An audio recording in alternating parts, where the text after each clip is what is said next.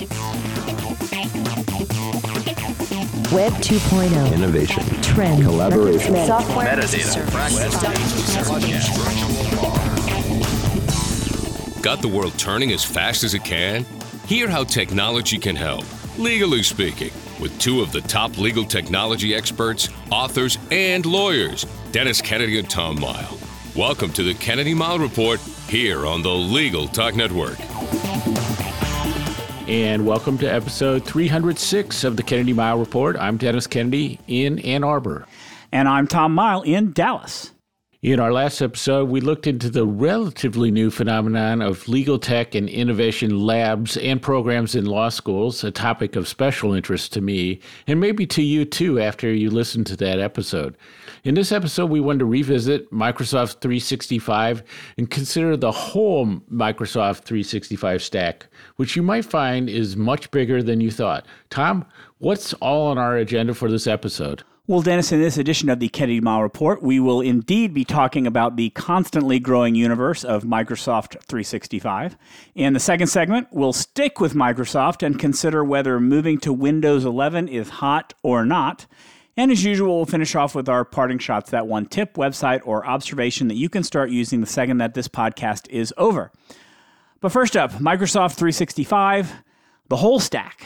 Uh, we talk a lot about Microsoft 365 on this podcast. We are both big fans. I know a lot of our listeners are subscribers, um, but we are always finding out that a lot of lawyers are still surprised to learn just how powerful the suite of tools has become and is becoming. And many lawyers just aren't aware that some of the tools even exist. So, we thought we'd spend some time diving into what's available, why lawyers should care, what some of our favorites are, uh, what you should be paying attention to. So, um, Dennis, why don't you get started? What surprised you most, or what surprises you most about the Microsoft current Microsoft 300, 365 stack? Well, I think it, there really are a lot of uh, applications in there. So, um, I, I, went into my uh, Michigan State University Microsoft 365 account, and there was a one list of apps that had 25 of them. Um, and then I scrolled down, and there was an all apps list uh, that had 32 items. Now, some of these are you know clearly specialized academic apps like a one called class notebook uh, but 25 different apps is a is a lot more than I expected. In my home subscription to Microsoft 365, I, I saw 16 apps. Uh, so I, I, think just that that sheer number is what will surprise most people, if because you may just think that uh, Microsoft 365 is just the standard Office apps. And, and I guess Tom, that's one thing that, that maybe we should explain is uh, people use the the terms Office 365 and Microsoft 365 interchangeably. So uh, what's the explanation for that? Actually, I think Microsoft would prefer now that you not use the terms interchangeably. I think they would prefer that Microsoft 365 be the the, the term of preference moving forward. And here's why.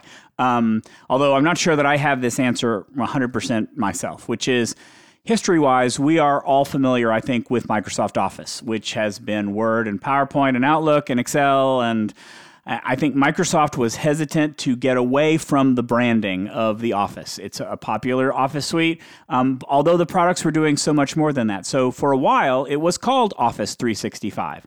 Um, then in 2020, Microsoft went all in and officially changed the branding to Microsoft 365. So, frankly, if you look for Office 365 on the internet, you will not find references, at least from a Microsoft standpoint, around around Microsoft uh, uh, uh, that that has that branding. So that's the Microsoft 365, and I'm going to say M365 when I'm talking about it throughout here because it's just an easier shortcut. Um, is really the correct branding for uh, for what you see here. But but if you want if you want the free online versions of the standard Office tools, because you can still get Word, Excel, PowerPoint. Uh, you can get all of those for free. You can create free documents online you can get a free account at office.com, not Office 365, it's office.com. Now, when I go to office.com, it actually puts me into my Microsoft 365 account. Um, so I can't, I, I can, you can get, if you go to office.com and you don't have an account, it will take you to a page where it allows you to sign up for that free account. But I would say that in general, Microsoft would prefer that you not, um, that you not use Office 365. I think Microsoft 365 is the preferred branding moving forward. Yeah, and I think it's part of the Microsoft tradition, especially like a, uh, with Word, Excel, and things like that, to make it as difficult as possible for you to do like a normal Google search on the, the terms and find find what you want because uh, the naming is so generic.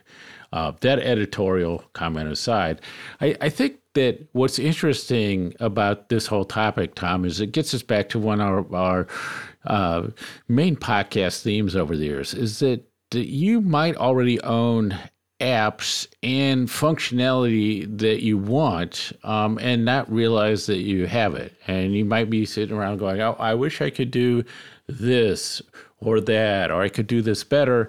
And Microsoft 365, uh, with your account, you may already have those things in in the different different apps, um, and so so that's uh, that's one thing that, that I think is great. Uh, so I, I, talked about you know the numbers I found, Tom, but uh, how how would the the average listener find out what they have in, in Office 365? And uh, and and I know that's not this. I've shown it's not the same for everybody, but how do you figure out what you have, and then maybe how do you make changes to your account? So to see what you have in your account, and Dennis, you, you see you say that you have 16 apps in your personal account. Um, I looked at mine. I have a, a business standard account, and I have somewhere around I think 25 or 26, no 29 apps. So I'm guessing that the difference between my account and your Michigan State account is that there are some educational apps that are in there that are not part of what I have. So um, I've got, as a business standard account, close to 30 apps that are part of it.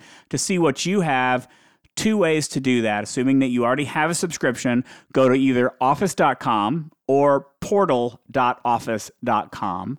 You will get a homepage there that will be, I think, an extremely useful page because it, will show you all the documents you've recently edited. It's got anything you've got there that, that's recent, you can get to it from that page without having to open up any application whatsoever. Um, but if you want to see what apps you have, click on the grid. It's called the App Launcher. It's in the upper left corner. It looks like a, a big grid of 4x4. It will show you the primary list of apps, but if you've got more, there will be a link that says All Apps. So click on that, and that will give you the entire listing of everything available to you under your plan. And it's not just apps that Microsoft 365 provides you. If you happen to connect a third party app, to your Microsoft 365 account, it's going to show those as well. So, for example, I have links in my list to Miro, the brainstorming tool. I have one to Zapier because I've been playing around with connecting that to, to something. And so um, I have those that are listed too. So it tries to give you not just the apps that, that Microsoft provides you, but anything that might be connected to it as well. Yeah. And so I, I think that the the point is that your mileage may vary depending on the plan that you have, um, and so you want to understand that, and that will uh, so some of the things we will talk about in the, the rest of this episode, you might or, or might not have. The other thing that can happen is that in, if you're in an organization, uh, some of these apps might not be enabled, um, and so you might think, well, I get you know this this product is part of the plan, and it's not available, or you can see that you have something like.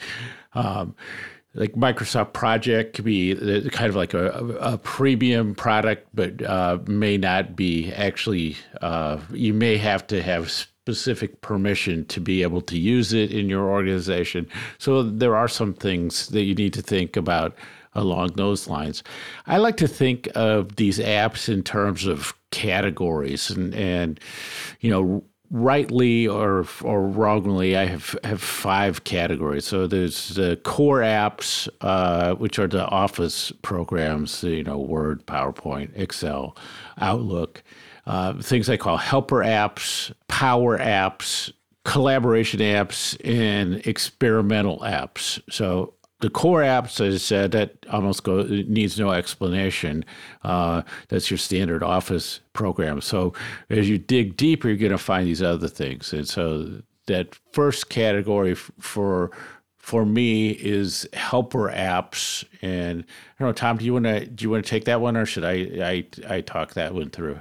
I think it's interesting that you categorize them that way. I will only quibble with you in in two ways. One is that to me, in a sense, every app in this in this whole portfolio is a collaboration app.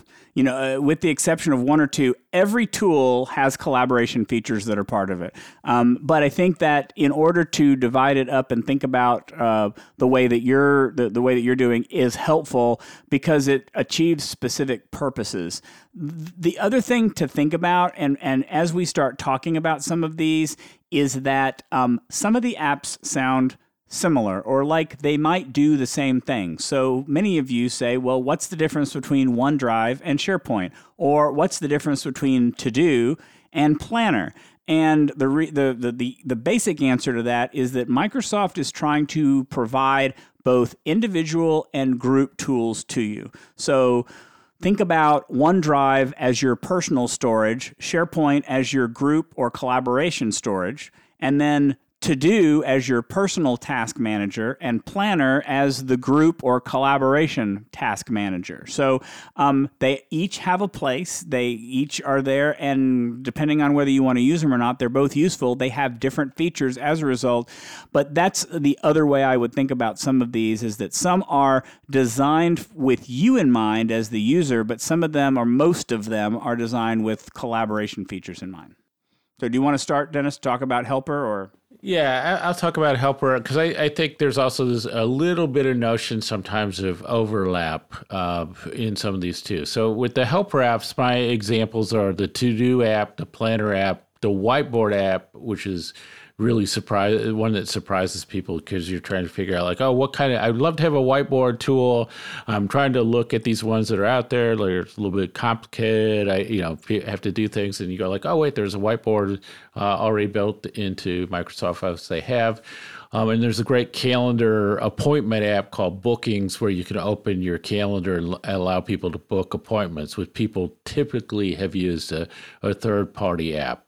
So, like to do uh, you know, there's there's a task you know task list in Outlook. I just think that to do for for many people works a little bit more like a to do list and um, isn't sort of buried within Outlook. So I think you have these little uh, almost like productivity little productivity apps, uh, but the, these helper apps I think are great. So you can get a better to do list. The the planner tool, as, as Tom mentioned, and the whiteboard, and then that that calendar booking, uh, the bookings thing is is great. That's really helpful when you can just let people make appointments at the times you open up on your calendar.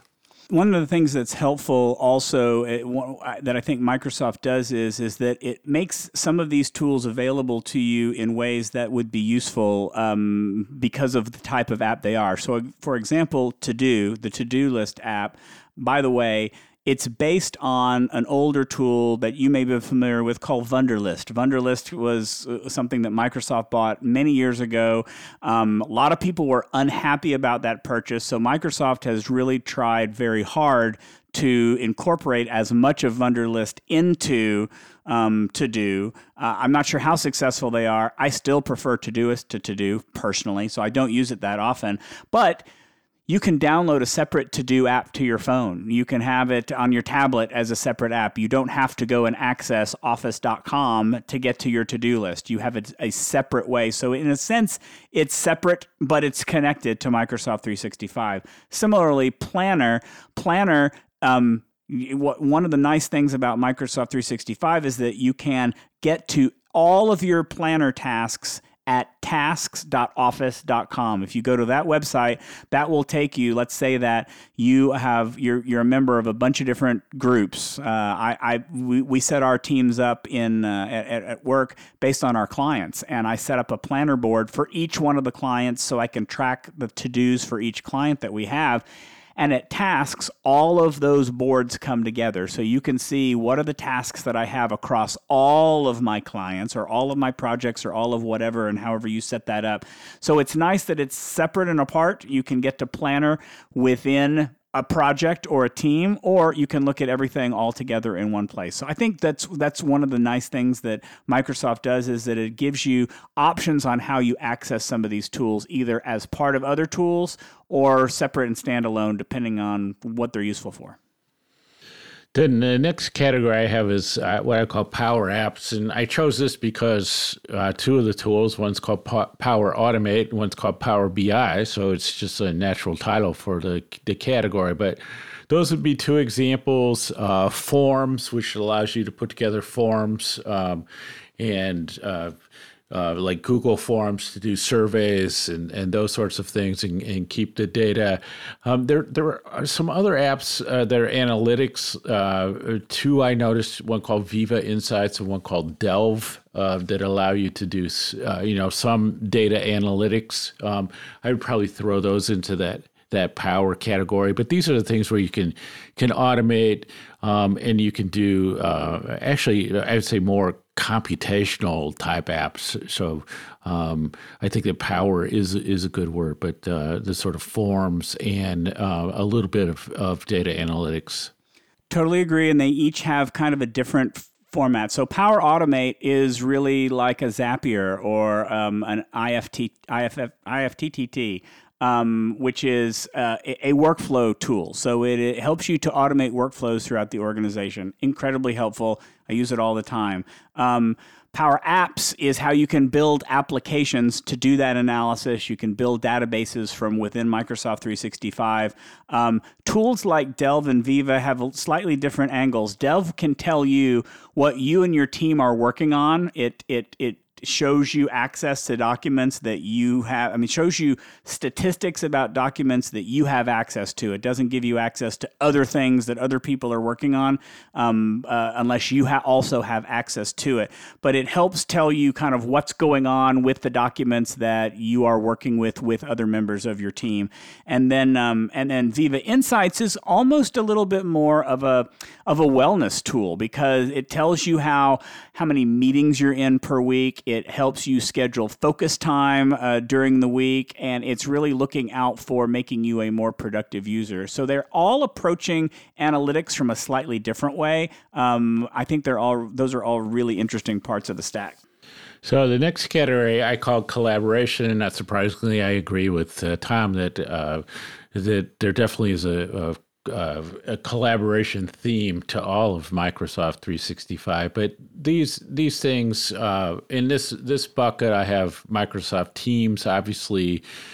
Uh, OneNote, which is kind of a core program, but I've always felt that OneNote makes the most sense when you're collaborating with people. There's an app called Lists, uh, OneDrives, uh, which I, you know, is is sort of your online hard drive, but it's so easy to share. Uh, if you're in an organization, it uses SharePoint, SharePoint, and then um, in certain plans and in certain organizations, you would have uh, Microsoft Project, which is uh, a tool that's commonly used for uh, project management.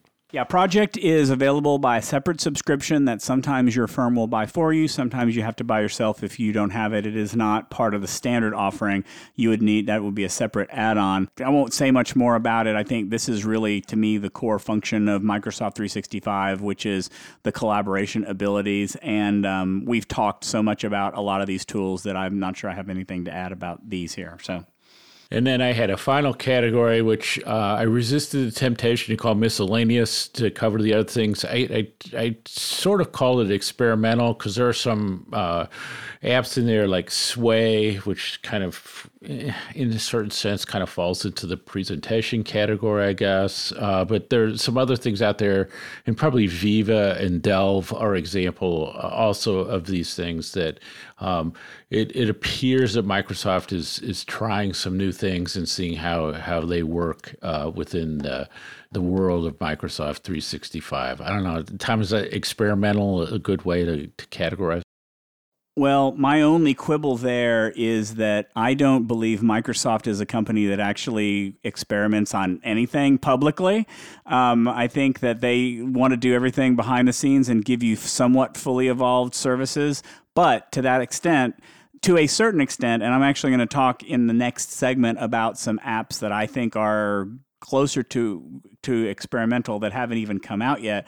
But I think to a certain extent, because Microsoft 365 is constantly evolving, they are updating it on an iterative basis. It is you're getting new features added literally every week. So there's an element of experimental in a lot of the tools that you have. Um, and I think that the ones you described are things that are works in progress. And they may not be things that people are ready to work on, but they are things that micro- Microsoft finds interesting. And uh, they are constantly working to improve and add new features to it. So I thought maybe we just kind of uh, compare notes on which apps uh, we you know, are just starting to play with maybe interests us the most, or they're sort of outside the, the core. And so for me, uh, really interested in bookings and allowing, you know, kind of taking myself out of the process of setting up appointments. Uh, so that's one I'm looking at. Uh, the Microsoft Forms, uh, like I say, for surveys and other things that uh, in the past I might have used Google Forms for. Uh, Planner is a lightweight project management sort of tool is interesting to me. And then then the, the whiteboard tool um, i'm just looking in teaching and otherwise to have like a really simple whiteboard that that people can use. So those probably are the the four i would say that um, i've i have the most interested in, interest in at the moment that i would play around with.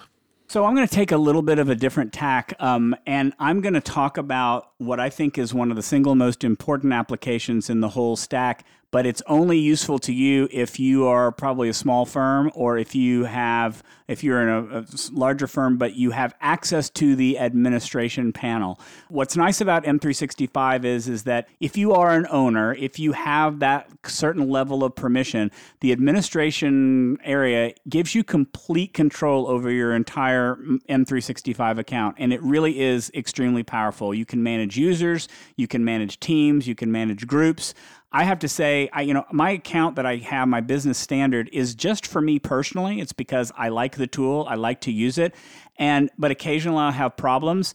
The customer support from right within the admin panel is tremendous. It's just me. I'm just one guy. I'm not a big company calling up for support, and I get great technical support from right within the panel. I love it. There are administrative control centers for SharePoint, for compliance, for security, for Exchange, for your email. If you have a bigger license, there are E5 licenses. You have access to advanced e-discovery where you can place legal holds on everything in your M365 environment. You can conduct searches and review information if that ever becomes an issue where you have to place a legal hold on your information if you take a look at the security area, we've talked in the past about the Microsoft Secure Score, where you can see how secure your information is, and it will give you specific steps to do that.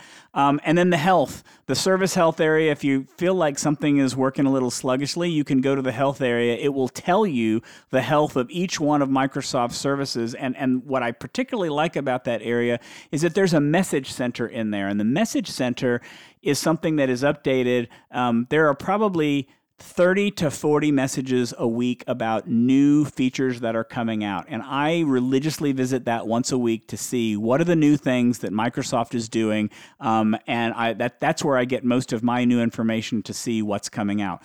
In terms of apps that you may more likely use, Power Automate is one of my favorite ones because you can you know you can automate something that you are already doing in a way that's probably not very productive. So someone in your firm can start a workflow to review a document um, and you get a notification when it's your turn and then the next person gets a notification when it's their turn and the document stays in place the entire time. It doesn't go anywhere until everybody reviews it. For me i've set up very simple automation because i'm not a, a to-do or a planner user outside for my personal stuff I like to manage all my tasks in Todoist. Anytime somebody in the company assigns me a task in Planner, I get that that task shows up for me in Todoist automatically, and so I'm able to manage it. I like it that way. But here's the deal, and let me go on a, a little bit of a not really a rant, but an extended extended commentary. Microsoft is doing what it did, is doing what it did since the time that it robbed the Netscape browser of its market share 25 years ago. It finds a tool that's popular, it builds one of its own, and it gives it away for free. And the thing is, not all the tools that Microsoft offers as part of Microsoft 365 are as powerful as some third party alternatives that are out there. I think that Todoist is more powerful than To Do or Planner. I think Trello is more powerful than Planner is, to, for example. I think that Calendly is probably a better bookings tool than Bookings happens to be. You would you would say that OpenText or NetDocuments are better document management systems than SharePoint. But here's the compelling argument. Maybe you don't need all the bells and whistles of any of those tools. That will cost you a whole lot more than Microsoft 365, which you are going to need anyway because you need Word, Excel, PowerPoint, and Outlook. Microsoft is counting on that. If you need the power, then you can and should justify the expense of buying or using those other tools. But a lot of these tools are just good enough to get things done. We work with so many companies who say, why should we invest millions of dollars on getting a document management system in where we can make SharePoint work for all of our document management needs? So many companies are doing that these days because it is good enough to do that sort of stuff, which is why I think Microsoft succeeds here. So uh, the only other thing that I'll quickly add is is that there's some new apps that are coming up. I'm really excited about. Um, one is called Fluid Components, where you can actually work with somebody in real time and collaborate. You can you know create something in there, and the person who's on the other line can edit while you're editing. It's almost uh, it's almost like uh, Google Wave, uh, maybe. And um, they actually are also introducing a new tool called Loop which, um, if you look at some of the critics out there, say looks a lot like Notion.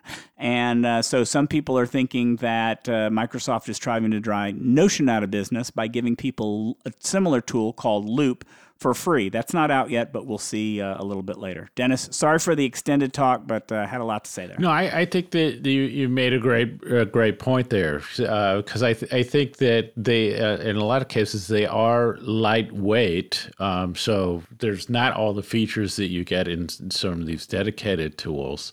Um, so I think that's important. So you can kind of experiment a little bit with with these things. The other thing that uh, that struck me with what you were saying is that in in some cases your your IT department will not let you uh, use these other apps. That's and right. so you would say, "Oh, I'd like to have Calendly," and they go like, "No, you can't do that," or "We need six months to review it," and you have bookings right there, and you can accomplish you know, pretty, you know, let's let's say eighty percent of, of what you need, or maybe hundred percent if all you're saying, I just want to open up my calendar and let people put appointments in there and and get notified. So I think that's the other thing. I also think they're just great way to get started in some some areas. So Tom talked about Power Automate, you know, to do some simple automations. I would say Forms is another way that you can do some things to collect information. Uh, some of the you know the simple project management tools uh, can help you uh, manage projects and see what's happening in in workflow and with deadlines and stuff. And and some of the simple analytics uh, things are great. So i so i think it's one of those things where i can get a taste of of something have something that's reason, you know reasonably works fairly you know fairly easy to learn. And if i outgrow it i outgrow it. And then i can make the case to go to a more sophisticated product well, we're both bullish on Microsoft 365. If you have it, then you should be taking a look at it. There's no excuse not to start experimenting on some of these tools. Um, I, we definitely think it's worth it. So we look forward to hearing from you on your uh, on your experimentation with the different M365 tools that are out there. All right, before we move on to our next segment, let's take a quick break for a message from our sponsor. And now let's get back to the Kennedy Mighell Report. I'm Tom Mighell. And I'm Dennis Kennedy. And it's time for another segment of Hot or Not. We pick a tech topic in the news and decide whether it is hot or not. We'll probably not agree in our assessments, but it's a fun way to hear our perspectives on tech topics. This time, our topic is moving to Windows 11. Tom, what's your thermometer reading on this one? Well, the thermometer gave me two readings this time. Uh, if you're an early adopter like me, then moving to Windows 11 is pretty hot. Why not upgrade to something more modern, more sophisticated, more secure? uh, with more bells and whistles. Um, I think that there are some, you know, I would, we were talking about this before we recorded it. I think that a lot of the new bells and whistles are more evolutionary than revolutionary. There's nothing just must have, but here are the ones that are interesting to me. Um, one new look and feel. I like the new look and feel. They they put some new sounds in there when you hit the backspace button and you come to the end of something it used to give a sound. Now it gives a completely much more calming sound that i really love you can now run Android apps on your Windows device. If you're an Android user, if that's useful to you, you can install and run an Android app, which I've actually tried to do. It's not quite ready for prime time, but that is a very interesting feature to me. Um, you now can install widgets, so you can put weather or news widgets in and see what's going on. Um, you can create different virtual desktops. So um, if you have, you want to create a desktop for work, a desktop for personal, if you have a uh, if you happen to be a gamer in your spare time, you can create a separate desktop for gaming, and you can easily switch between those desktops. So you're keeping those pro- uh, programs and other things separate from each other. One of the things that I really like is that they have something new called Snap Layouts. That if you hover your mouse over that um, that that button in the middle, if you up at the top of every window, there's one that minimizes, there's one that maximizes, and then there's the X. If you hover your mouse over the maximize button, snap layout appears. There are six preset layouts for your application. So let's uh, and, and, and I'm using one of them for this recording right now. It has it has three different places. They they're divided up equally. You hit that one and you can then it'll ask you what do you want in your first one and I chose my recording program Audacity. What do you want in your second one? I chose Zoom, what we're talking to each other on. And what do you want in the third one? I chose Word, which is where our scripts are and it immediately put them in their right place and I didn't have to resize them or have them op- uh, over overlap. I really like it. Anyway, all right, so that was way too long on the features. I'll come back here and say, on the other hand, upgrading to a new Windows system does have some qualifications. First is the hardware issue. If you have a brand new computer, it's no sweat. But if your computer is older than 2019, you your hardware may not be strong enough. In fact, if you have a seventh generation or earlier Intel processor, you can find that out by going into your settings and looking for it. You won't really even get the option to upgrade. I don't think it, Microsoft even lets you have that. There is a way to force um, ins- installation, even if you have older equipment, but it's a lot more manual. It's complicated. It's not something I recommend. Um, there are always features that are removed in Windows 10 that, that, that you won't see in 11, so that may be hard. Um, in the past, bugs ha- are a reason. They usually say let's let's hold off until they've ironed all the bugs out. I have to say, I've been using Windows 11 on my home computer for several months with very few issues. Um, I'm really not having any problems, so I don't think that the bug excuse is a reason not to do it. Um, you know, the good news is Microsoft isn't forcing you to move to Windows 11 anytime soon. Um, if if you really aren't comfortable doing it, the major feature update is supposed to roll out in July of 2022. So from about seven months from when we're six months from when we're recording right now. Um, but if you're an early adopter like me, I think the temperature is hot. If you're not quite sure, if you've got a separate computer to play around with, maybe install on that computer and and leave your work computer for other things. Otherwise, I would say the temperature is perfect. The water's fine, come on in, but don't feel obligated if you're not ready. All right, I, I spent more time talking than I should have, Dennis. How do you feel about it? Yeah, I, am just like a little cooler than you are, but I think the the you know the temperature is a little bit varied on this one because for me, if uh, when it comes to a new version of Windows, uh, I'm like everything else. I like to upgrade everything or and update things as fast as I can for security uh, reasons uh, alone.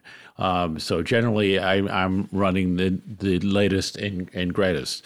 So that's that's one reason to do it. I think if you're in the corporate type of environment, your IT department is going to tell you when you're going to up upgrade, and so you might not even be allowed to upgrade. I think if you have a new, if you're buying a new Windows computer, did you just get Windows 11 on it? I, I, I wouldn't even, I wouldn't even think about uh, doing any anything else other than that. And then if you if you are doing an upgrade, I just think it's one of those things where you say, do you know like how much time is going to be involved, which is usually uh, you know much more than you think, and uh, you know what is the work you need to do to do that, um, just in case something you get a little blip or or something. So you definitely back up and, and do all those sorts of things. But it's sort of like, do I have the time to do it? I think the natural times are when, when you get a, a, a new computer, um, just go ahead and, and do that then. But I'm intrigued, and as you move to a different version of an operating system, sort of the best uh, programmers uh, continue to work on that one and they gradually phase people out of the older systems. So it becomes the more secure place that the place to be and you have better performance. There are definitely performance enhancements in windows 11 so i think it's very tom. I'm with i'm with you. I, I think we're on the, the warmish side but i may not be quite as warm with you because um, it's going to be ice cold if your it department tells you you can't do anything so now it's time for our parting shots. That one tip, website, or observation you can use the second this podcast ends. Tom, take it away. So I'm actually going to stick with Windows 11 um, as my tip. One of the other features that they have um, is something that we're seeing um, iOS users, so you're getting it on your iPhone and your iPad, and Android users too, which are what they call focus sessions. So in Windows 11, if you pull up your clock in Windows 11, you now have a new option to create a focus session to help you focus. So you set a focus time, you want to focus for 15 minutes, 20 minutes, 30 minutes. When you get to 45 minutes, it starts to assign you a break, saying you need to take a break if you're going to work for at least 45 minutes. It will track that daily practice for you. You can gamify it, you can see what your streak is, and you can sign in with your M365 account and connect it to your to do. So you can say, I want to focus on these tasks during my focus session. Um, you can also enhance your focus by connecting to your Spotify account and uh, and listen to music. So I think it's nice to see Microsoft is joining the whole focus productivity bandwagon. Um, I think it's something worth trying out. Yeah, does it let you pretend you're focusing when you're really just watch, looking at Twitter every every two minutes? All focus tools, all focus tools will let you do that. So, so my my parting shot is, uh, and I mentioned JetPens before, which is just cool little company that does all kinds of uh, stationery products, so pens, pencils, uh, notebooks, those sorts of things. Primarily Japanese, but but other other types as well. So one of the things they do are these guides to like, oh, you know, what are the best pens, what are the best pencils. But the one I really like, um, and I know Tom would like as well, is uh, they have a guide for left-handed pens. And so, if you're left-handed, like people can t- talk about their favorite fountain pens. You know, dry erase is another bad one. If you're left-handed, you just get that ink all over your your hand. And uh, and so the fact that they've identified these hands that are, are, are pens that are really well suited to left-handers is great. Uh, link in the show notes. Uh, take a tour around the site. Um, they do great videos, and the guides are great. It will introduce you to lots of things um, that you didn't know that you need that will make your life much easier. And so that wraps up for this edition of the Kennedy Mighell Report.